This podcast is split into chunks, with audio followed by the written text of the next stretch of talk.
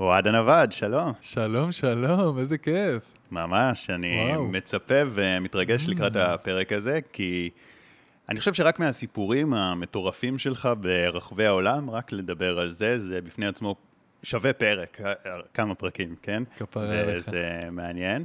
אבל כמובן אנחנו גם בפודקאסט שבסופו של דבר הוא התפתחות אישית, אז תוך כדי הסיפורים הבאמת מיוחדים שלך, ניגע גם בכמה תכונות שאני חושב שאתה חי אותם, שיש בהם איזה ערך שהרבה אנשים היו רוצים גם לפתח, כמו אומץ ולעשות את מה שאתה אוהב, ואותנטיות ולחיות בחופש, וגם איך לשמור על קשר עם אנשים, אפילו שאתה בדרכים ולא במקום יציב, ואני חושב שזה משהו ש... הכי חשוב שיש. כן, הרבה אנשים היו, היו רוצים יותר לשמור על קשרים. אז נדבר על כל אלה, ותוך כדי ללכת לאיבוד באמזונס ולשחות עם לוויתנים ולהיות משיח yeah. בפפואה ועוד יפה. סיפורים בערב הסעודית ומרוקו. Mm, נכון. יפה. עוקב הדוק. כן, כן. עשיתי פה תחקיר. יפה. הייתי רוצה להתחיל מאיזושהי נקודה שאני חושב שהרבה אנשים רואים מישהו מטייל בעולם ומאוד, רק גם שאתה מאוד מגשים את עצמך ועושה את מה שאתה אוהב, שזה מין... לא יודע אם קנאה, לא, לא קנאה בקטע רע, אלא אבל, וואי, אני גם רוצה ככה. ואוקיי, אם איזה מישהו ירש איזה מיליונים, אז אתה אומר, וואי, יש מה לקנא בו, הוא כאילו קיבל איזה ממתנה, אבל בסופו של דבר, זה מאוד מאוד בחירה מה שעשית. זאת אומרת, בחירה שיש לה גם מחירים. זאת אומרת, היית במסלול רגיל, פשוט בחרת. לגמרי. לגמרי. מי שלא מכיר, אז כאילו התחלתי בטיול אחרי צבא רגיל לגמרי, גם לא הייתי איזה ילד תאילן או משהו כזה בעבר. ומפה לשם אחרי צבא יצאתי לטיול, כשבכלל הייתי רשום להנדסה בטכניון. נהניתי מאוד בשנה הזו של הטיול אחרי צבא, בלי בלוג, בלי עסק, בלי כלום, לא ביזנס בכלל, גם לא היה לי אינסטגרם, צחקתי על מי שהיה לו אינסטגרם כאילו, זה היה מבחינתי לא לחיות את הרגע. ואז אחרי שחזרתי לארץ והתחלתי ללמוד הנדסה כימית בטכניון, אז הבנתי שאני ממש לא רוצה להיות מהנדס, ואני רוצה להמשיך לטייל, ואני לא אשכח את הרגעים שלי שם, שומע הרצאה ואומר לעצמי כאילו, בונה, יש עולם שלם בחוץ, למה אני פותר עכשיו אינטגרלים כאילו בתוך הספרים? זה פשוט לא היה נראה לי הגיוני. ואחרי ארבעה חודשים עזבתי את הלימודים, פתחתי בלוג טיולים ויצאתי לטייל כבלוגר. כן. אני חושב באמת ש... אם יש משהו לקנא בו, זה, זה, זה לא התוצאה, זה אולי אומץ mm. לעשות את מה שאתה אוהב. נכון, אז בהתחלה באמת היה צריך אומץ. אומץ זהו גם לעשות את הדברים וגם איך שהם נעשים. כאילו, אם דיברנו על לשחות עם לוויתנים או להיכנס לערב הסעודית ולהזדהות כישראלי ולתש... ולתחקר אנשים כישראלי, מה שבדיעבד לא היה כזה חכם, אבל כן. למה, מה, מה היה שם? לא, ערב הסעודית מדינה מאוד דתית, כן, מאוד לא מאוד מאוד דתית, הלכתי לקבר של הנביא מוחמד, וכן, שם מחוץ לקבר שהוא מוקף בשוטרים, אפילו אני זה שדיברתי עם עצמי בסלפי למצלמה, הסברתי את ההיסטוריה על מוחמד, עמד שוטר מאחוריי, הוא ראה שאני מצלם יותר מדי, וזה היה נראה לו חשוד, כבר תפס אותי בכתף, אמר לי בוא איתי לתחקור, והמדריך המקומי שלי אה, ניער אותו ממני. Mm-hmm. אבל uh, אותו דבר קרה לי במרוקו, שצילמתי גם ב- בבית של אבא שלי, אמנם שהוא נולד בו, והשוטר לא ויתר לי ולקחו אותי למעצר. חמש שעות הייתי במרוקו, שזו מדינה שאנחנו עם יחסים איתה, גם של תיירות, קצת דיפלומטיה, כאילו יש יחסים עם מרוקו, בין, לא כמו עם ערב הסעודית. כן. אז נתתי את הדוגמה הזאת, כי, כי במרוקו זה נגמר בארבע שעות מעצר. אם בסעודיה השוטרים היו מגלים שאני ישראלי בקבר של מוחמד הנביא, האתר השני הכי קדוש לאסלאם, כנראה שזה לא היה נגמר בארבע שעות. יש דברים בהרפתקנות שאתה חושב אולי להיות יותר זהיר, שאתה אומר, רגע, וואי, זה כבר לא מתאים לי ככה? אני מאוד רוצה לטוס נניח לתימן. אני מנסה לטוס לתימן. למה? וואו, איך מעניינת אותי. בכללי מדינות ערביות סופר מעניינות אותי. כל המזרח התיכון. אבל יש נגיד כל כך הרבה מדינות בעולם, זה שווה לסכן את החיים שלך בשביל זה? אז לא, אז אם אני אסע לתימן, זה יהיה עם מדריך מקומי שאני סומך עליו, וקיבלתי המלצות מישראלים אחרים שהיו שם, או, או, או לא ישראלים שהיו שם איתו. Mm-hmm. זה, אני לא אטוס סתם ככה אנחת בצנה. אם אני אגיע לצנה, נניח, אני לא אתחקר אנשים על מה זה ישראלי, ואני אהיה לגמרי... יש לי דרכון פורטוגלי, נשחק אותה פורטוגלי, אני הרבה פעמים אומר שאני יווני, שזה עם שהם לא כזה מטיילים, הכלכלה שם ריאה לפנים, שבע שנים אני מטייל לדעתי על יד אחת אפשר לספור את כמות האנשים מיוון שפגשתי בדרכים, ואף אחד לא יודע את השפה, ואף, כאילו, זה לא כמו ספרדית שכל רוכל במרוקו ידע להגיד לי, אם אני אומר לו שאני מספרד, אז ידע לדבר איתי קצת ספרדית. יוון הוא לא ידע להגיד, מה הוא יגיד לי? יסו, כאילו, שזו מילה כבר שלא אומרים אותה בכלל ביוון. אז כזה, זה מין מדינה שהם דומים לנו, אבל לא... אז היינו בנקודה של בעצם בחירה לעשות את זה, ושאגב, זה עלתה לי בכלל השאלה הזאת, כי גם אני הולך לטוס לאיזה שנה לתאילנד, איזה חוויה.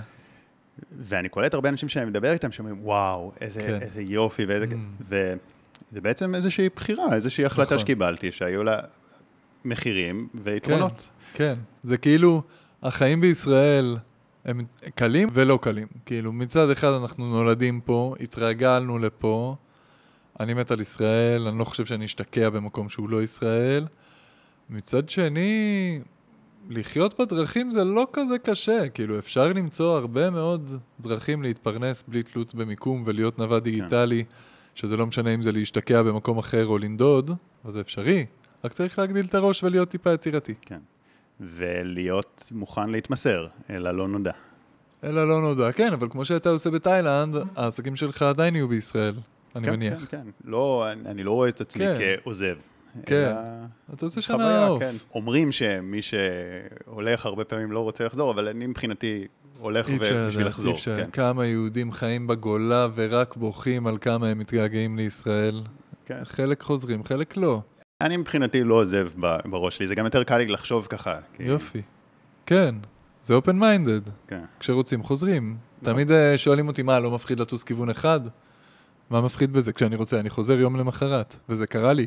כן, כמה פעמים. יש לך גישה שהיא גם, אולי אתה מאוד מצליח לחיות את הרגע, בעוד שהרבה אנשים מאוד כזה מנסים...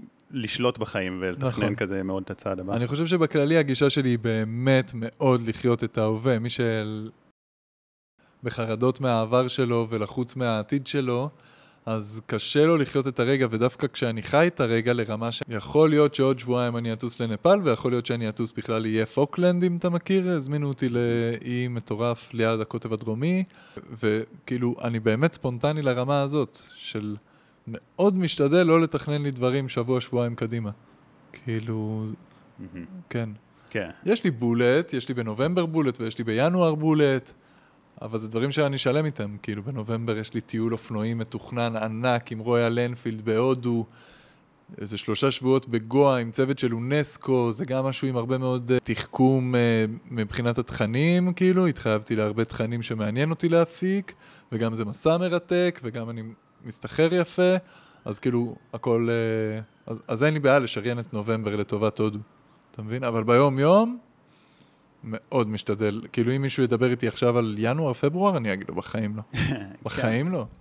כן, אני חושב שלכל דבר יש את היתרונות שלו ואת המחירים שלו, ויש משהו בהבנה של זה ש, שהדברים הם בחירה, כי, כי אנשים הם באיזה מין תחושה כזאת, וואו, יש לך משהו ש... לי אין אותו, ואז זה יוצר איזו תחושה כזאת שהיא, mm-hmm. שהיא גם לא נכונה. נכון. שאני מאוד הייתי רוצה את זה, ולא, אתה נכון. לא באמת רוצה את זה, אתה לא. רוצה לחיות בישראל, נכון. כי אתה מבין נכון. שכרגע יש לך יותר יתרונות לזה. לגמרי. או שאין מספיק אומץ או יצירתיות, כמו שאתה אומר. מה אתה חושב חוסם לאנשים את האומץ, או את, את האומץ לחיות ולעשות את מה שהם אוהבים ורוצים? זהו, זה תלוי באיזה תחום. הדור הקודם של ההורים שלנו בדרך כלל מאוד פדנט על uh, צבא, לימודים, עבודה. Mm-hmm. שמע, מי כמוך יודע שזה כבר לא ככה.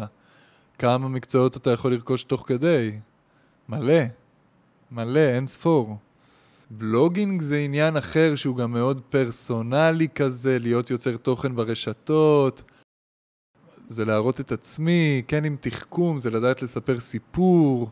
כל פלטפורמה צריכה את הטאץ' שלה, אני מצלם, היום אני עובד מאוד קשה על התכנים, כאילו אני מצלם אה, פעם אחת לסטורי לאינסטגרם, פעם אחת לסרטונים הרילסים והטיקטוק הקצרים, ופעם שלישית לכתבה, כמעט כל פריט מידע שאני mm-hmm. עולה לי לראש.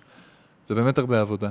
אבל זה אינטואיטיבי, לא למדתי כלום. וזה, אם דיברנו על מיוחדות, זה משהו שאתה יכול למצוא לך את המקצוע, לא משנה, אם אתה רוצה משהו קצת יותר רציני, נגיד את זה ככה, אקדמאי, אמנם לא מהנדס או רופא, אבל וואלה מה, חסרים אנשים שלמדו לתכנת לבד, בלי תואר במדעי המחשב, או לערוך וידאו, יש לי חברים עורכי וידאו, מטיילים בעולם, מה העורכת רילסים שלי, שהיא מהממת, חיה בקוסטה ריקה.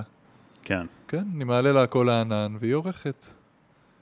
צריך להגדיל ראש. מה היה הרגע של הבחירה? היה שם איזה רגע בחירה, או שפשוט אה, התגלגלת כזה?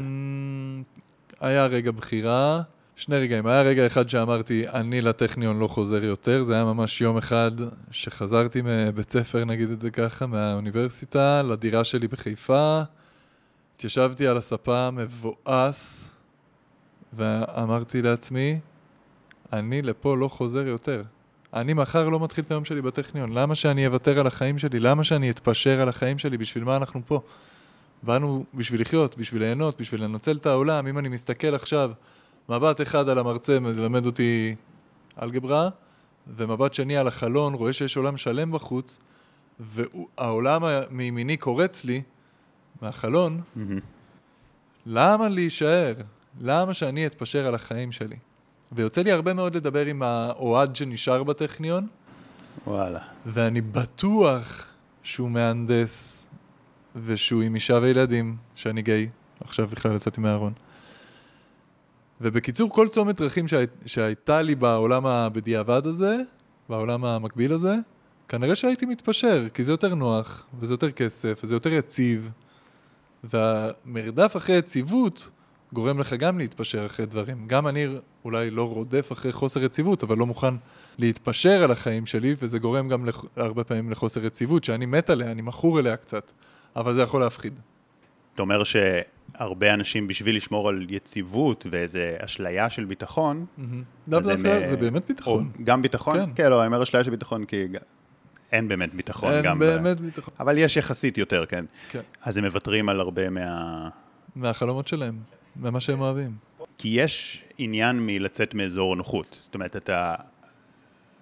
נגיד, לימודים בטכניון זה דבר קשה, לא הבטיחו שזה יהיה קל, וגם לערוך את הסרטונים, למשל, זה קשה, יותר כיף טייל בלי זה. אבל אתה עושה את זה כי... כן. כי לפעמים צריך בחיים לצאת מאזור נוחות, ולעשות את זה. איך אתה יודע להבחין מתי, מתי זה יציאה מאזור נוחות חיובית, שמותר להתאמץ וזה טוב, ומתי זה... לקרוא את עצמך בכיוון לא נכון. איך שבא לי. אין לי חוקיות. אני עכשיו הייתי שלושה חודשים בחול, הרגשתי שהאמסתי על עצמי, אני עושה לעצמי חודש וחצי בישראל, בלי יותר מדי עבודה. ממש איך שבא לי. תראה, צריך להתפשר על פה ושם, זה לא שאני, מה שבא לי, אני עושה רס ביניהם או טה-טה-טה. צריך לעבוד, זה גם המשפט שאני תמיד אומר. לא, אי אפשר רק לטייל בלי אחריות בחיים, כאילו, זה לא... זה גם לא מעניין. אני אגיד לך את האמת. רק לטייל. כן. אני מת על יצירת התוכן כמו שאני אוהב לטייל. כאילו, אני, היעד האחרון שלי היה טאג'יקיסטן, או לפני זה זוהר, לא, קוטב צפוני, חיפשתי דובי קוטב, מסע מטורף. כמו שאני נהנה, וזה באמת אקט פסיכודלי לראות דוב קוטב מול הפנים שלך, אני נהנה גם לתעד את זה ולספר את הסיפור ואיך הגעתי לנקודה הזו. כן. אתה מבין? נותן גם איזה משמעות למסע. נותן איזה משמעות. זה שאנשים צופים נותן עוד יותר משמעות. באמת אני חושב שהעבודה שלי כיוצר תוכן מושלמת. אני נהנה וזוכה לקבל את מה שאני הכי רוצה בחיים, פלוס מסתחר. הקהל בבית מקבל תוכן מעניין, מקבל טיפים פרקטיים, לומד על מקומות, לומד איך לעשות את זה אחריי, כי אני משתדל להיות כמה שיותר פרקטי. בעל העסק שמזמין אותי או שאני מפרסם, מקבל פרסום וחשיפה וזה. כולם מרוצים. כן, ממש. כולם מרוצים. אני חושב שבאמת שאתה... אני רק עושה טוב. שאתה מוצא את, ה, את הדבר שהוא עם החוזקה שלך ועם התשוקה שלך, אז אתה, אתה נהנה גם מהלעבוד קשה. כי אני חושב שיש יש אנשים, יש מהנדסים שבשבילם ללכת לטיול ולעלות סטורי זה הרבה יותר סבל מלהנדס. חד משמעית. ו... השאלה מה עשתה איתו מיינד. הרבה כן. פעמים אומרים לי מה הצילום לא פוגע לך בחוויה. דבר אולי שני שאני אומר להם זה... שאני נהנה מאוד מיצירת התוכן כשל עצמה, אבל הדבר הראשון שאני אומר זה ש... כן, אי אפשר רק, רק ליהנות, ו... והנופח הזה של יצירת התוכן פשוט מוסיף לי אתגר ו... ועניין. התפתחות ומשמעות. תגיד, דיברת על יציאה מהארון, באמת ראיתי ש... קודם כל לקח לך זמן מול עצמך בכלל, נכון? כן. ואז אחר כך גם... לפרסם את זה גם החוץ, זה היה ממש לאחרונה, לא ש... ממש לאחרונה, לפני שבוע בערך, כן. אני מחוץ לארון עם הסובבים שלי ועם עצמי בערך שנה וחצי, שנתיים, וזה סבבה, מגניב, זה חקר שהוא שלי עם עצמי, שהוא מאוד קשה, כשהתדמית, האימג' שלי היא קצת סטרייטית כזה, הולך בשטח, ישן באוהל, כאילו, דברים שהתדמית ההומואית קצת פחות עליהם, כאילו. והאמת בספונטניות לגמרי, חגגתי יום הולדת שלושים לפני שבועיים, והחלטתי לכתוב פוסט על יום הולדת, ובסוף זרקתי שם שאני גם נמשך לגברים. ושלחתי את זה לסוכנת שלי, פוסט ארוך לא קשור, לא מה שקראת. ושלחתי את זה לסוכנת שלי, והיא אמרה לי, לא, עד מה אתה זרוק את זה ככה, כאילו, אה, או שאתה שם, או, ש... או שאתה מדבר על זה, או שלא.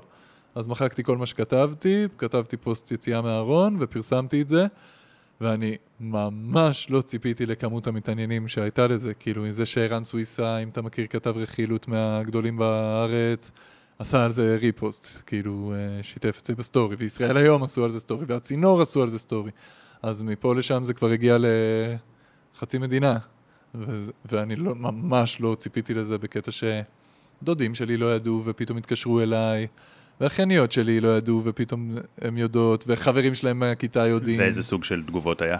כולם טובות. אני לא בן אדם שרודף אחרי הדעה של האנשים, לא כל כך אכפת לי.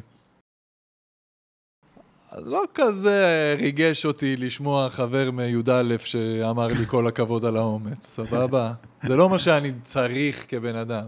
לפני זה אבל עוד בתהליך, אם להבין את זה בעצמך, כי היית בזוגיות. עם נשים. זה לא... לא ישר הבנת את זה לגבי עצמך. הייתי בהרבה זוגיות עם נשים, כן. כאילו הייתי בזוגיות אחת ארוכה, חמש שנים, mm-hmm. עם אישה כמובן, ואחרי זה פלינגים בכל העולם, סטוצים בכל העולם. הייתי עם אפריקאיות ועם יפניות ועם uh, צ'יליאניות ועם מה שאתה רוצה. שזה yeah. גם חקר מעניין להלאה. אבל תמיד ידעתי שאני נמשך לגברים, כן. וואלה. בטח. זאת אומרת, תמיד ידעת את זה, אבל אמרת אולי זה... ניסיתי לשכנע את עצמי שלא, ו... כן, ממש. ממש ארון, לכל דבר. שלמה אתה חושב שיש את הארון הזה? זאת אומרת, למה זה כל כך קשה אה, להכיר בזה? Mm, אני חושב שבתור ילד אתה רוצה להיות נורמלי. כבר זיהיתי את זה בוו זין חט, עם התפתחות המיניות. מאוד רציתי להיות נורמלי, וכאילו להיות כמו כולם כזה. אתה רוצה להיות נורמלי, ובאיזשהו שלב אתה מבין כבר שפקית, למה? אני חושב אבל שחלק גדול מהיציאה לנדודים ועזיבת הטכניון וזה... זה שהיה לי הכי קשה להתמודד עם הנטייה המינית שלי, אז ריקחתי את כל המעטפת. בסוף מה, הגעתי בגיל עשרים ושמונה, כשיצאתי עם עצמי ועם חברים קרובים, הגעתי לסיטואציה שאני מתפרנס אחלה, שאני מטייל איפה שאני רוצה, שאני מקבל אהדה מהציבור. חיים די מושלמים, חוץ מלדעת מה אני אוהב בחיים, נטייה מינית, חוץ, מ- חוץ ממיניות וסקס ואינטימיות ואהבה. רוב התגובות מן הסתם שקיבלת היו חיוביות, ואני חושב שבחברה שלנו יש הרבה קבלה לזה, בניגוד ללפני אפילו שלושים, ארבעים שנה, היה אחרת מאוד. מה שאנחנו רואים ברשתות החברתיות, זה לרוב לא משקף את הדעה של רוב האנשים, זה משקף לנו את מה שאנחנו רוצים לשמוע. נכון. אם אנחנו יותר ליברליים בזה, אז אנחנו רואים כן. כמובן דברים... לגמרי. די, אם סביבה יותר שמרנית, אז אנחנו נראה רק שמרנית. את זה. אז לכן, מה שהולך להגיד עכשיו, הולך כנראה להבטיח חלק מהאנשים, אבל יצא לי גם כל מיני אנשים שכתבו לי, למה אתה לא עושה פודקאסט על טיפולי המרה, או, על וואו. דברים כאלה. זאת אומרת, יש אנשים שמבחינתם זה מאוד, מאוד ברור, uh-huh. ש... זה איזושהי הפרעה נפשית שאפשר לתקן אותה, ובגלל שהחברה מקבלת את זה, אז אנשים במקום לטפל בזה, הם, הם, הם הולכים עם זה. זאת אומרת, כן. ו, ובתור מישהו שעושה, אמרו לי, למה אתה לא עושה על זה פודקאסט? מעניין. זה יכול להיות מעניין מאוד. זאת אומרת, והייתי רוצה לשאול אותך, והאמת שזה מוזר גם כאילו להגיד את זה, זה אפילו קצת... דבר חופשי. בתור מישהו שמאוד רצה להיות נורמלי הרבה שנים, ושבגלל זה לקח הרבה זמן עד שעשית את זה, ולמרות שאתה אחד האנשים האמיצים, כן? עשית המון דברים מאוד סותרים את החברה, אבל פה mm-hmm. אני מבין למה גם זה, זה קשה. אז האם אתה חושב שזה שיש מקומות בחברה ש, שכן מקבלים את זה ומדברים את זה, זה עזר לך? זאת אומרת, לעומת עם חברה יותר שמרנית. ללא ספק זה שהסביבה שלי קיבלה את זה הכי טוב שאפשר, זה היה ממש חשוב. ההורים מאוד הופתעו, לא אגיד שהם שלמים עם זה עד הסוף, עד עכשיו, אבל הם אוהבים אותי ואנחנו ביחסים מדהימים. החבר'ה קיבלו את זה הכי טוב שיכול להיות אי פעם, וזה חד משמעית עזר. ומהקהל הרחב אף פעם לא חשבתי. כן. על דעת הציבור. תראה, ברור שלא נחשפתי גם לתגובות הלא טובות שבטח אנשים דיברו על זה. אבל שדברו מה שהם רוצים, זה ממש לא אכפת לי. כן. מה אתה חושב על הדבר הזה שאמרתי? ש- שיש אנשים ש- שכותבים את זה וחושבים את זה ולא... ש- את מה? מה? מה שאמרתי עכשיו. על תגובות פחות טובות? לא כך תגובות פחות טובות, אלא שיש אנשים שאומרים... שמעודדים טיפולי המרה. כן. ואומרים לא לתת לזה מקום, כי אז אנשים מבטרים לעצמם. ו... אני לא חושב שזה ניתן לשינוי, אני ניסיתי לעשות לעצמי טיפול המרה. לא הצלחתי. לא הצלחתי. אני מן הסתם, מה שעניתי לאותו בחור, אתה יודע, ניסיתי להסביר לו שבגלל שהחברה פעם לא קיבלה את זה, והיו ממש פעם, היו אפילו מסרסים אנשים, היו עושים דברים איומים, אז אנשים היו בדיכאון, היו מתאבדים, כן. זה, זה היה נורא. כן. אז מה לעשות? כן. אי אפשר לחיות ככה. נכון. יש הרבה דברים חשוכים בהרבה תחומים. אנחנו צריכים להפיץ את מי שאנחנו, ושאנשים פחות יתערבו למה שאנשים אחרים אוהבים. גם חלק גדול מהתגובות שלי זה תהיה מי שאתה רוצה, זה ממש לא משנה או אפילו לא מעניין. מה אני אגיד לך? מי שחושב שאפשר לעשות טיפול המרה, שלא, כאילו, שיעשה טיפול המרה ויבין, גם אם אתה סטרייט, כאילו. זה אותה הגבלה. נכון. בסוף יש ספקטרום. כמו שאני הייתי עם לא מעט נשים, יש בי קצת משיכה לנשים. אתה מבין? כנראה, עמוק בפנים, אני לא חושב שיש לי. אבל, אבל איפשהו זה ספקטרום. כאילו, יש מישהו שיותר, יש מישהו שפחות. כן. זהו, כן. אני, אני חושב שזה עושה נזק. זה כמו להגיד לשמאלי לכתוב ביד ימין. כאילו, אני חושב שזה, ש, שזה עושה... אני לא כועס על אותם אנשים. הרבה נזק. תראה, בכלל, בכלל בחברה שלנו יש איזה... שזה עניין של מטוטלת בין הדחקה ודיכוי של משהו, לבין, זאת אומרת, כל אותם אנשים שאומרים, רגע, למה יש מצד גאווה ולמה יש את זה, הסיבה שיש מצד גאווה זה בגלל שכל כך מתנגדים לזה, ואז לחיות בארון זה מאוד מאוד קשה, כי זה לדכא משהו בך שאתה לא יכול לשנות אותו. לגמרי. ואז אנשים סובלים, אז בגלל זה עושים, לוקחים את זה לכיוון השני. כנראה לרוב האנשים זה מובן מאליו, אבל... פשוט, אני חושב שיהיה פה כמה אנשים שיותר יבינו, כי לא לכולם זה מובן מאליו, חבל, כן? כי בכלל... ממש חבל, אני חושב שזה לא צריך לעניין אף אחד מה אחר עושה, ואם מעניין אותך, אז תשלים עם זה, ובטח לא להכריח מישהו ללכת לטיפול המרה. מי שבא, שרוצה ללכת לטיפול המרה, ויש הרבה שרוצים, זה, זה בסה. כאילו, תלוי גם איזה טיפול המרה. יש טיפול המרה של פסיכולוג, ויש טיפול המרה של מכות חשמל. וואלה. של זה, זה, זה דברים שרואים בחברה החרדית כנראה, או חברה, חברות יותר שמרניות לטיפולי המרה קיצוניים מאוד. קשה. כן, אז זה קצת בסה. כאילו, כי זה, אתה בחיים לא תהיה שלם עם עצמך. אני זוכר את עצמי יושב מול פסיכולוג, ואומר לו, מה זאת אומרת? אם אני אקבל את עצמי, אני לא אהיה מאושר. ככה. וואלה. כאילו... אושר פלוס יציאה מהארון, לא שווה אושר. זאת אומרת שאם תקבל את הדבר הזה, אז... כן, כאילו אם אני מחליט שאני גיי, משמע אני בחיים לא אהיה מאושר. למה? אי אפשר להיות מאושר יחד עם נטייה מינית, ככה אמרתי לו את זה. חד מינית. תשמע, ואתה, ואתה עוד באמת בן אדם שיש לך תכונות של אומץ ו... לאהוב את מי שאתה, זה הדבר הכי קשה שאנחנו יכולים לבקש מעצמנו, שזה הכי טריוויאלי. וזה לא משנה, אתה רואה את זה על אנשים עם דימוי גוף, אנשים שמנים לצורך העניין, או כן. נראות שהיא לא כחלק מודל, מהמודל היופי המודרני, או לא משנה מה, אנשים שלא מקבלים את עצמם בכל תחום, אז זו אותה תחושת אי נוחות שחווית עכשיו. זה גם, אגב, דיברת על נושא נגיד של דימוי גוף, של הרבה בהקשר של משקל. Mm-hmm. אז גם ראיתי דיון ברשתות החברתיות, גם בתור מישהו שעוסק בתחום הנפש, אז יש הרבה דברים שאתה מקבל מתחת, שאנשים פונים אליך בפרטי. אנשים אומרים, זה שעושים איזושהי קבלה של, זה בסדר גם להיות עם משקל עודף, וזה, כן. אנחנו אומרים, זה פוגע, כי זה נותן לאנשים לגיטימציה, לא להיות בריאים, וזה, אני לא חושב ככה, אני חושב שכל בן אדם רוצה להיות... כן. זה רק שהוא... אם עכשיו הוא מרגיש אפס ואשם ולוזר, אז זה כנראה לא יעזור לו בתהליך. כן, לא משנה מאיזה סיבה. אתה יכול גם בגלל שדימוי הגוף שלך לא טוב, וגם בגלל שהנטייה המינית שלך אתה לא שלם איתה. העיקר זה באמת לאהוב את עצמנו, וזו עבודה עצמית הכי קשה שיש, שגם לא נעלמת. תגיד, מכל המקומות שהיית בעולם, איזה מדינות ראית שהן הכי נוקשות עם הדחקה ולא מדברים, ואיזה מדינות הכי פתוחות ומדברים ואנשים מקבלים את עצמם יותר? מן הסתם שסעודיה נניח מאוד קשה. דת כזו בצורה קיצונית, זה אוטומטית מביא שמרנות. אתה מבין? אז סעודיה קשה בכל התחומים. כאילו אין מצב שאתה יוצא מהארון. כל דת האסלאם בכללי היא אקסטרה, שמרנית. באוגנדה יש גם עונש מאסר עולם להומואים, אבל בשאר הבחינות היא מאוד פתוחה. איך אנשים בסעודיה הם מאושרים, הם נראים לך מדוכאים, איך הם נראים לך? לא, הייתי אומר, הכסף פותר הרבה בעיות מצד שני. נוחות פותרת הרבה בעיות, אין מה לעשות.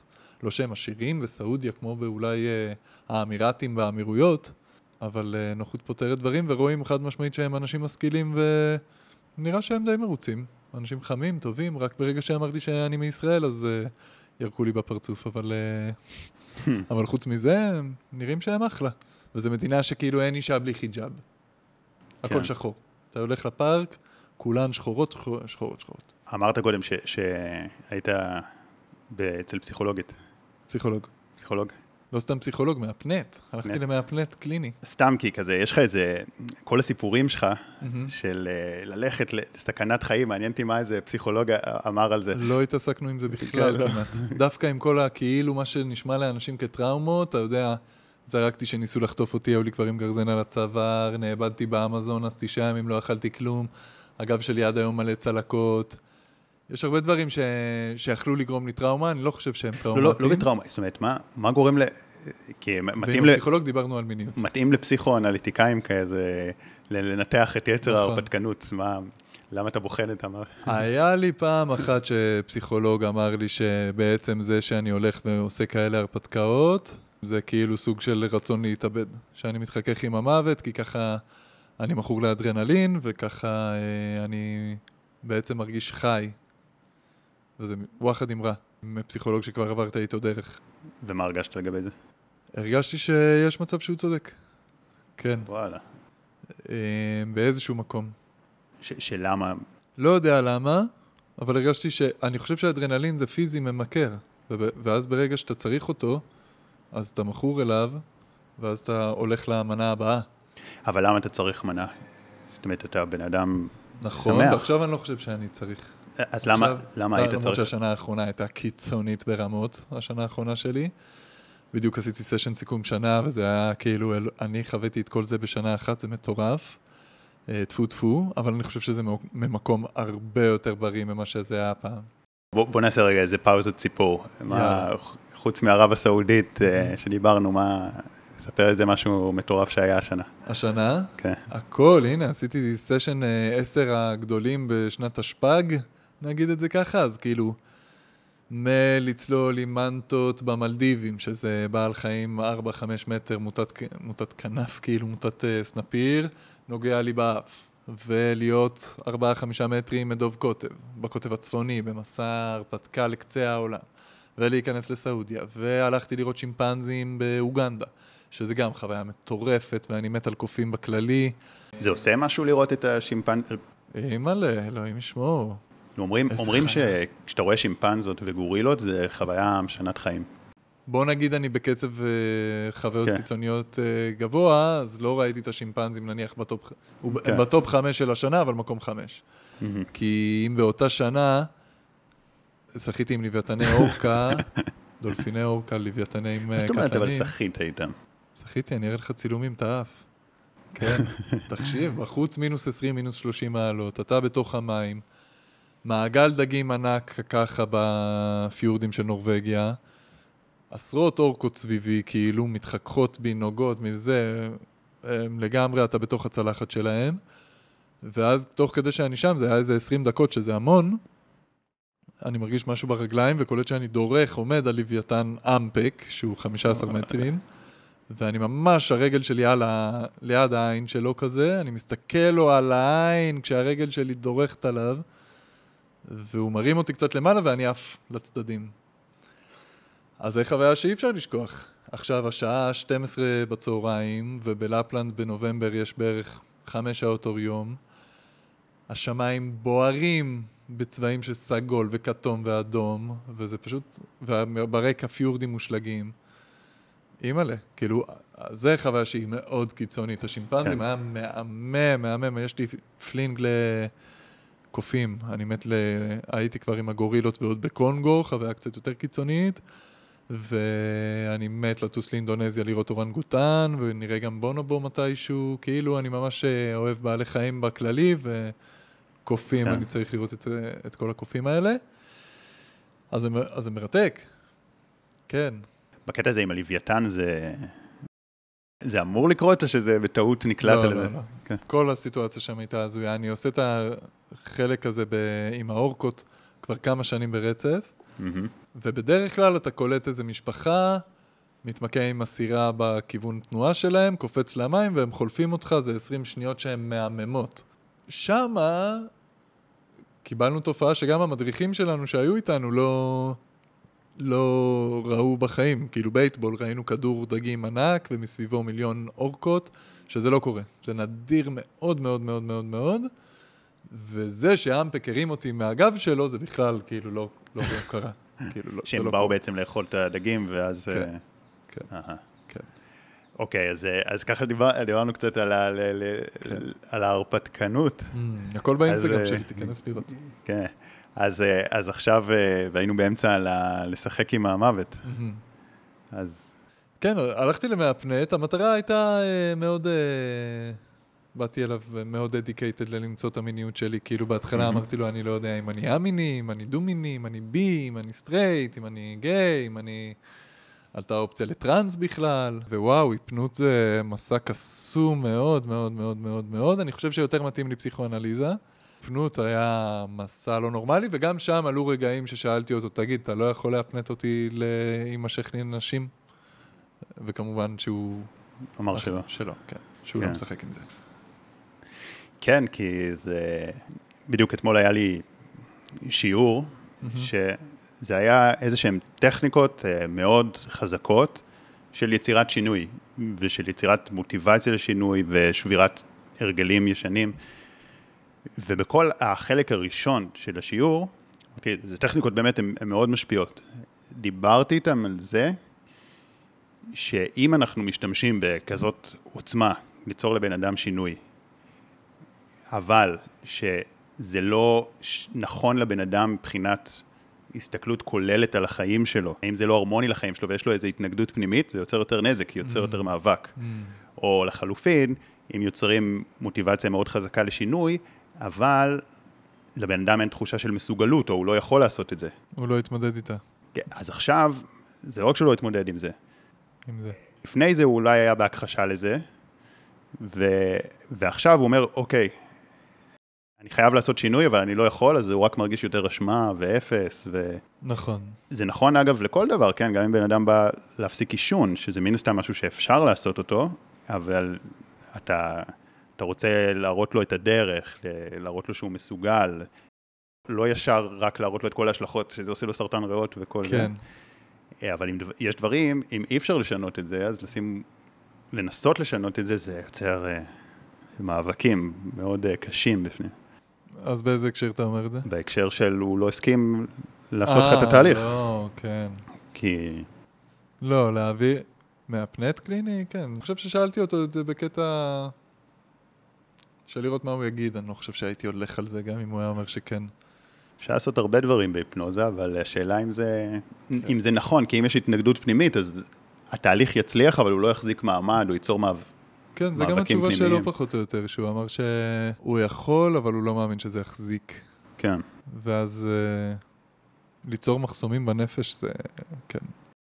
אז למה בעצם אתה אומר שפעם לפני כמה שנים יש מצב פרשנות שלו ששיחקת עם המוות. אני לא יודע להגיד, אני לא יודע להגיד למה. אני חושב אבל שזה עשה לי טוב, גם אם זה נכון וגם אם לא.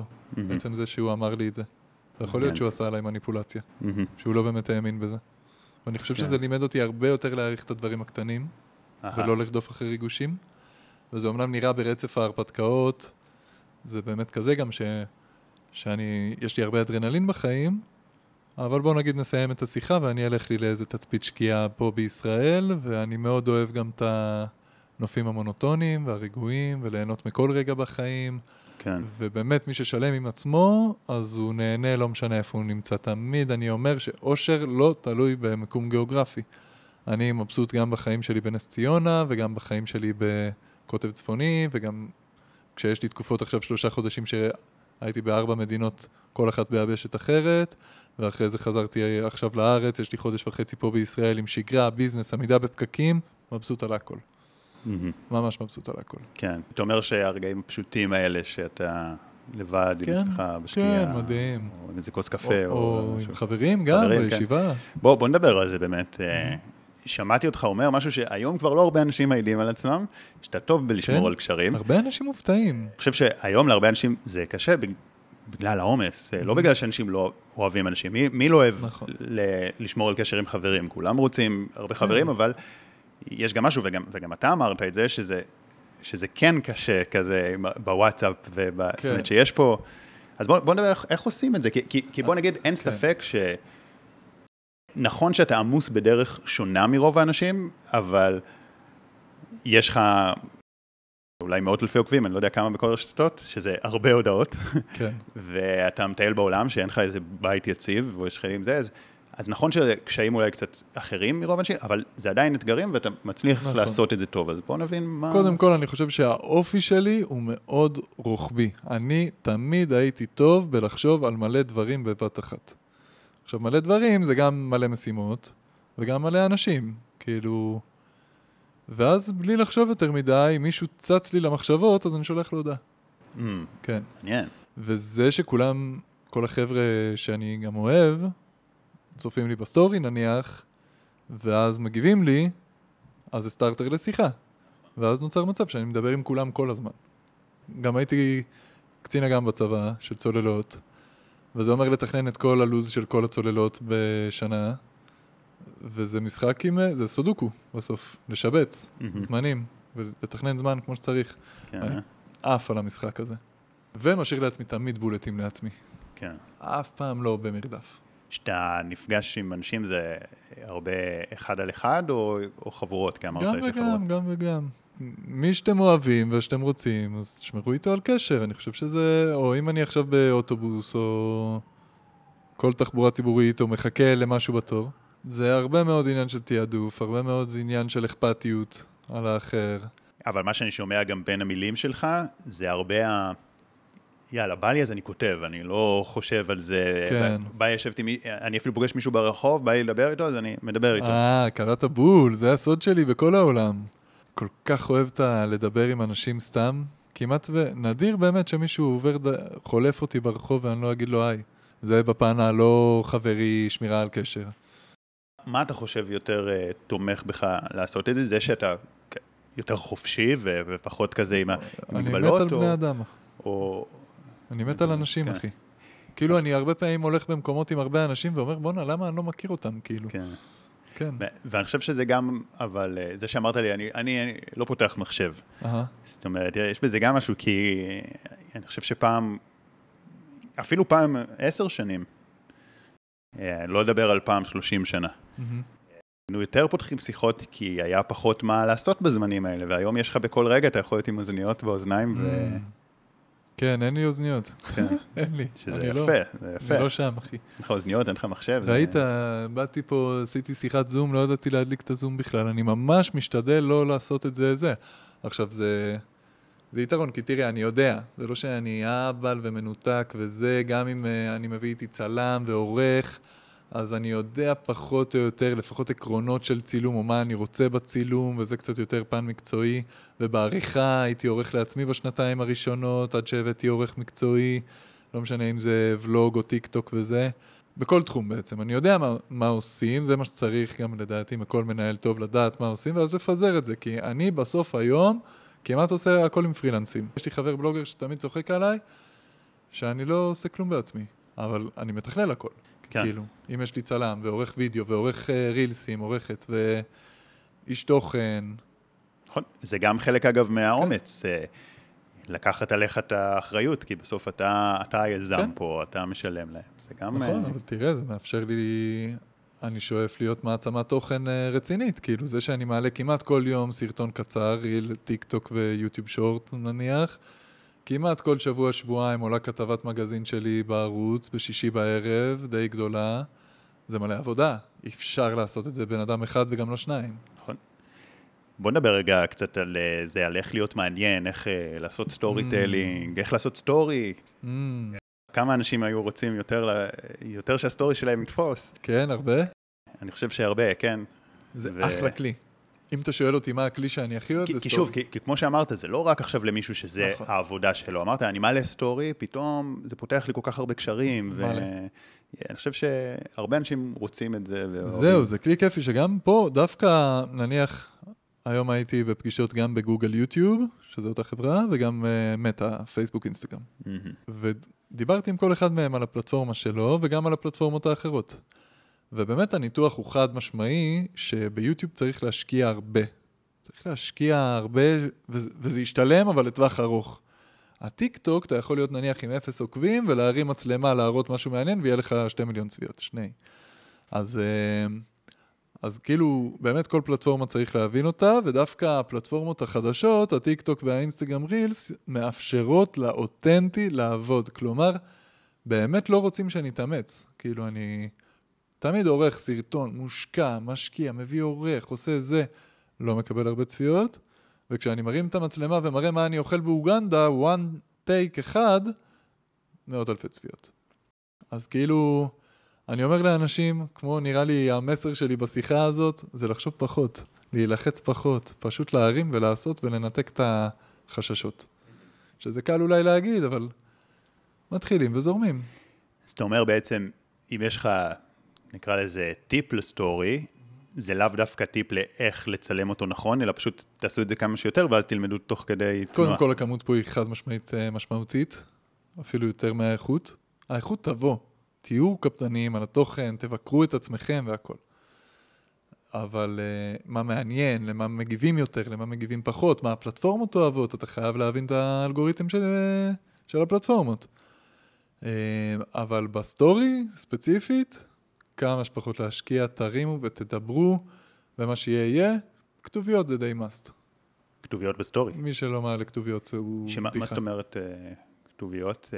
בסטורי אתה לא עושה כתוביות של כל מילה, אלא פשוט... כתוביות אולי של כל מילה, אבל סיכום הדברים במלל. זה לוקח זמן. קודם כל... לא. מה, אם עכשיו אני מדבר על, לא יודע מה, מסביר על ההיסטוריה של טאג'יקיסטן, אז אני מסכם את הדברים שלי בשלושה משפטים בסטורי. על גבי ההסבר שלי. אתה קודם מדבר ואז כותב, או קודם כותב ואז מדבר? לא, מדבר, עושה את הסטורי, ואז במעמד העלה על האינסטגרם אני מוסיף את הכותרת. הבנתי. יכול גם לעשות כתוביות בתוכנות איי איי היום, זה לא כזה בעיה. הקטע עם סטורי שזה באמת לוקח הרבה זמן, וזה גם לא נשאר. זה לא לוקח זמן בכלל. למרות שאתה עושה היילייט. אני עושה היילייט לדברים החשובים, כאילו לטיולים. עכשיו אני אעשה סטורי מתל אביב, הוא לא יישאר, אתה צודק. ובגלל זה גם לא חייבים להשקיע בו כזה הרבה מחשבה, כאילו זה הכי פאקית, אתה מבין? מה שהיה ירד עוד עשרים וארבע שעות.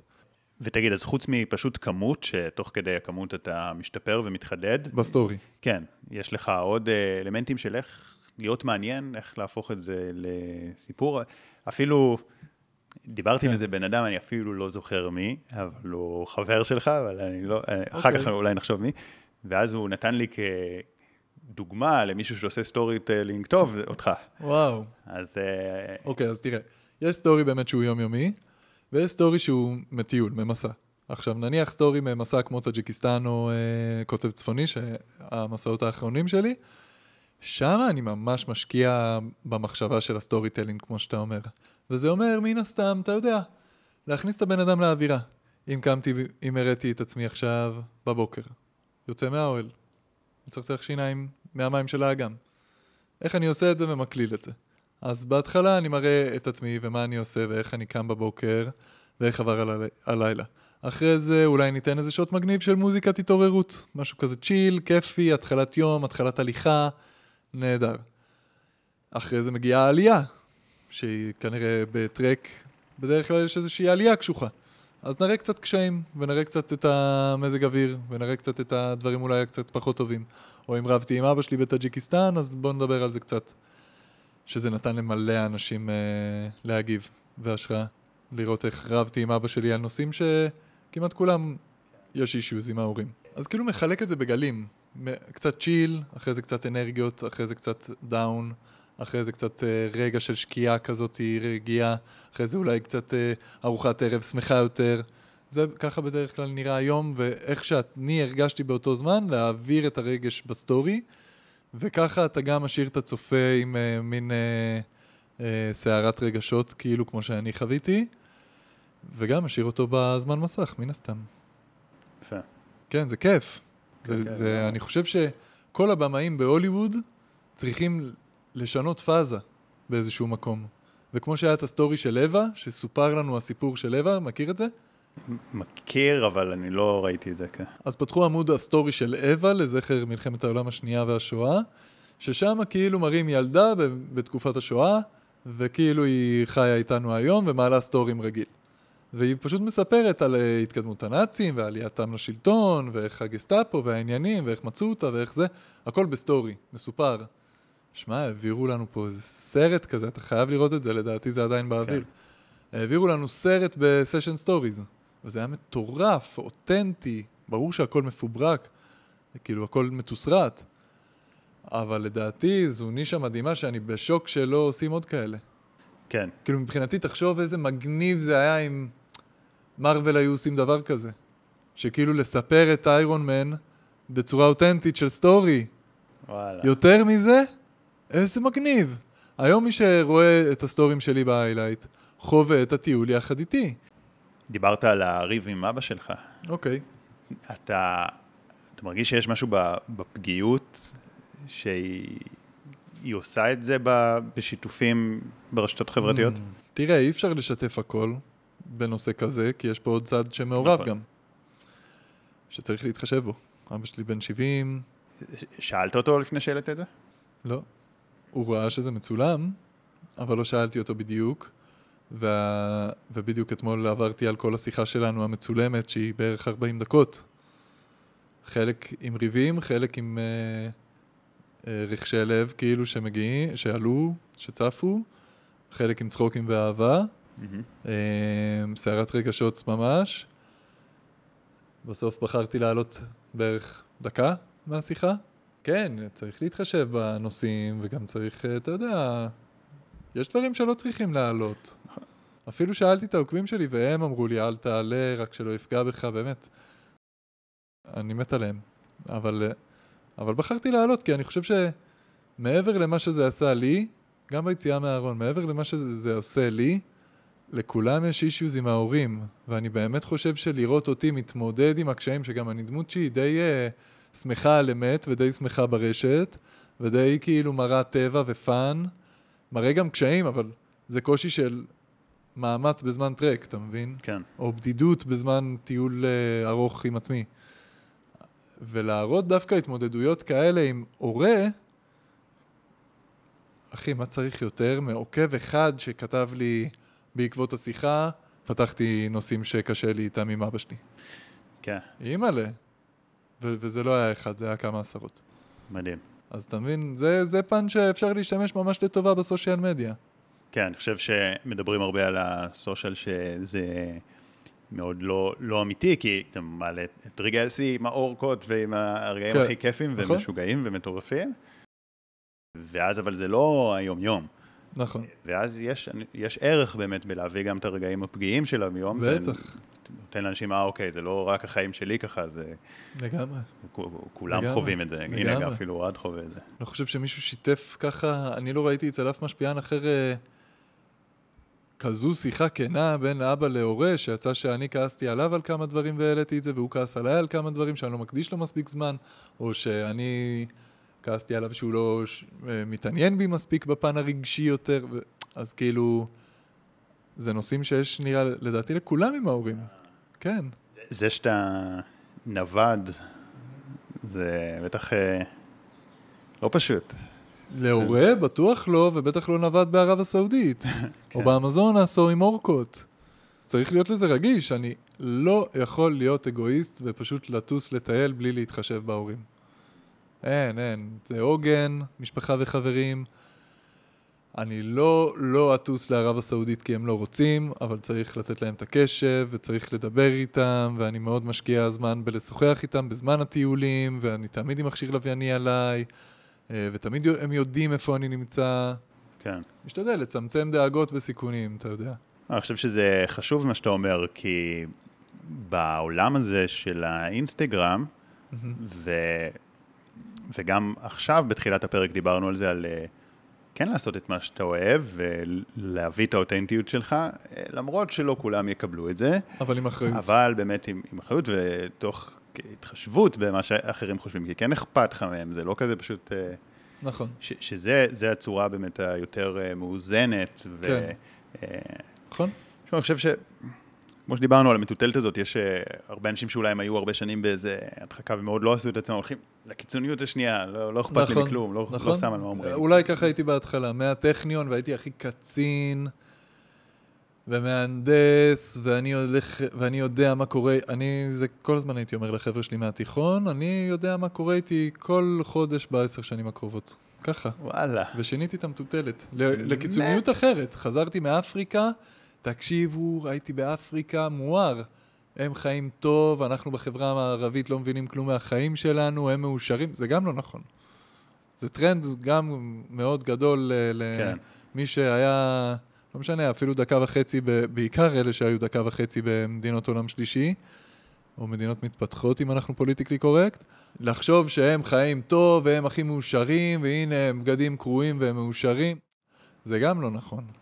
בסוף אושר זה דבר סובייקטיבי, כל אחד צריך למצוא את הדרך הנכונה, לא, הילדים האלה שנראים לך מאושרים, למרות שאין לך כלום, תמותה ממוצעת, בגיל שישים והם כל החיים עם כאבים בשן, ולא, זה שהם מחייכים עכשיו, לאו דווקא אומר שהם מאושרים. לא יודע להגיד לך, כי כל המחקרי אושר לא באמת בדקו מה קורה בסלאמס של אוגנדה. או בפאבלות בריו. לא באמת נכנסו. מדד העושר העולמי, ישראל בטופ ארבע, יחד עם שוודיה, איסלנד וכל אלה. כן, קשה באמת למדוד את זה. כן, איך תמדוד את זה? זה בסוף בן אדם ממלא שאלונים. נכון. אז יש אנשים שממלאים שאלונים, והם יותר... נכון. יותר מרמים, אולי דווקא לפעמים הם יותר בהדחקה, יותר כזה, לא באמת מוכנים להכיר בדברים. ואתה רואה בכל מדינות עולם שלישי שנכנסות להם, צצות להם בעיות, כאילו המוח לדעתי הוא אותו מוח אצל כולם. המוח ממציא בעיות הרבה, כל הזמן. וגם אם אצלנו הצרות הם איך מתקדמים בעבודה, בסוף הדאון, מינוס ומינוס, מינוס ופלוס של העולם המערבי זה הפרודקטיביות. שאתה תמיד רוצה להתקדם, תמיד רוצה לשאוף, תמיד רוצה לקבל קידום בעבודה, עוד כסף, רכב יותר גדול, בית יותר גדול, אישה יותר טובה, טטטה. אז, אז לעומת זאת, במדינות מתפתחות, הם חיים בכפר, וטוב להם עם, עם מה שיש להם, ויש לו חלקת אדמה שהוא מגדל באננסים, חלק מוכר, חלק אוכל, והוא מתקיים סבבה, ויש לו את מה שיש לו, וזה באמת נחמד לראות אפריקאי שאתה שואל אותו, מה אתה עושה היום? הוא אומר לך, אני חי. קרה לי הרבה פעמים. או מה, גם אפריקאים עמידים, מה המאכל אהוב עליך? אורז לבן. זה מהמם, זה מעורר השראה. אבל אז אתה מתחיל לשאול אותו ורואה שדווקא מתוך זה שאין לו הרבה לחץ כאילו על הפרודקטיביות, על להתקדם, יש לו לחצים אחרים. Okay. הרבה עניין של כבוד ביניהם. אתה ממש רואה כמה כבוד משחק תפקיד בין uh, אנשים באפריקה. כאילו, מי יותר נחשב, מי יותר זה. אז אני רק אומר שהמוח ימציא את הבעיות, ולאו דווקא זה שאין להם הרבה רכוש או בית עם uh, מקלחת חמה, לא עושה אותם יותר מאושרים. כן, אמרת באמת משהו היא יפה, כי אנחנו חושבים שאם יהיה לנו פחות עומס, אז יהיה לנו פחות לחץ, זה לא בהכרח נכון. נכון. הלחץ לא בהכרח מגיע מעומס. מן הסתם, כמות מסוימת של עומס, היא כבר מתישה יותר מדי, אבל... גם חוסר עומס. כן. תראה כמה שטויות יש במדינות שמשעמם להם שם, באמת. באופן כללי, לצאת מאזור הנוחות זה דבר טוב, זה... לגמרי. אבל שוב, תלוי באמת איך ומאיזה סיבה, אבל כן, זה לא... לא לעשות כלום, זה לא מה שיביא את השקט. נכון. תובנה מעניינת ככה, שגילית מסביב לעולם? מעל הכל, הנדודים בעולם לימדו אותי לאהוב את עצמי. ככה או ככה. ולהכיר ביתרונות ובחסרונות שלי. למה? זה לימד אותך. כי היה לי הרבה מאוד זמן לבד. אתה יודע, חציתי את אלסקה, קנדה, ארבעה חודשים באוהל וטרמפים, לא ראיתי אף אחד. ראיתי רק את זה שנתן לי טרמפ, שעה פה, שעה שם. ושגרה של כל ערב, למצוא נהר, להתמקם לידו, להקים מדורה, להקים אוהל, להתקלח בנהר, לשבת סביב המדורה, אני לבד עם עצמי בלי קליטה. ש- שלושה חודשים. וואו. בהתחלה אתה נלחץ ומרגיש בדידות ומועקה. ואחר כך אתה אומר, רגע, למה אני נלחץ? מה, למה יש מועקה? למה יש דקירות בכל הגוף של מועקה, של בדידות? ואתה מבין, בוא נהן סיבה. איזה כיף, איזה זכות יש לי עם עצמי. איזה כיף שאני ייצרתי לעצמי מצב שאני משתדל לש... לשמר אותו עד היום, שיש לי זמן איכות עם עצמי. שם הגעתי באמת לתובנות מאוד עמוקות של מה החסרונות שלי, ואיפה אני משלים איתם, ואיפה אני משפר אותם, ומה החוזקות שלי, ומה אני משבח אותם ומוציא החוצה, ומה אולי אה, הופך אותם למופנמות. ו... וזו תכונה היסטרית. היסטרית, יש דברים ששנים ניסיתי להילחם בעצמי על זה שאני לא טוב בהם, ופשוט זנחתי אותם, כי אמרתי, די, חלוס, אני לא טוב בזה, אז אני, זה פשוט לא הקטע שלי. כן, וואו, וזה אומר, שלמות ו... עצמי. וזה כן. בא דרך השקט, דרך להיות עם עצמך. כן, כי להתמודד עם עצמך, דיברנו על זה בהתחלה, זה סופר מפחיד. כן. אבל כן. Uh, עובר מחסום ועוד מחסום, ואתה חי את זה. זה כמו סוג של ריטריט כזה, של מדיטציות קצת, לא? לגמרי. אתה עושה אגב את ה... אני מאוד אוהב מדיטציות, עשיתי אפילו ויפסנה, טרק, מסלול הליכה, זה וואחד מדיטציה. זה, זה לגמרי, לשחות, כן. לשחות, לצלול, זה מדיטציה. חשבתי הרבה על... כי לאנשים מאוד קשה לעשות מדיטציה בישיבה. מדיטציה בישיבה זו אולי המדיטציה הכי קשה. כן. אני חושב שיותר קל מדיטציה בהליכה, כמו... אתה בכל זאת עושה משהו. כן. ממש לא נכון. לעשות כלום, רק לשבת בלי לזוז, זה קשה. יציאה מאזור הנוחות ו... לגמרי. חשבתי על זה הרבה, לעשות באמת אה, מסלולים כזה של יוצאים ללכת, אבל באיזשהו, באיזשהו אופן מדיטטיבי כזה, mm-hmm. אני חושב שזה כוח אדיר. נכון, טבע, אז נניח אבל... בזמן הטרק בטאג'יקיסטן, המדריך ממש עשה לנו שלוש, ארבע פעמים ביום, שתי דקות שקט, שלא מדברים. כן. אז היסטרי. ממש. כן. טוב, אוהד, היה ממש מעניין ואמיתי, אני חושב שזה שונה מאיך שחשבתי mm-hmm. שהפרק יהיה, אבל שונה לטובה. Mm-hmm. זאת אומרת, אני חושב ש... שוב, שבא פה גם הסיפורים הבאמת מעניינים, אבל גם הרבה חומר למחשבה ונקודות עומק, ואני חושב שמי ששמע את זה יכול באמת יותר לאהוב את עצמו, יותר להרגיש טוב עם עצמו. הלוואי, תכתבו בתגובות, אני אשמח לשמוע מה אתם חושבים. כן, כמובן נשים קישור גם לאינסטגרם שלך. נשמח מאוד. אז איזה כיף, תודה. יס, תודה לך, היה לי מדהים, וכיף שזרמנו, ולא נשארנו על איזה קו אחיד כללי. ממש, ממש ככה. ושמחתי לשתף בהכל. תודה על ההתעניינות.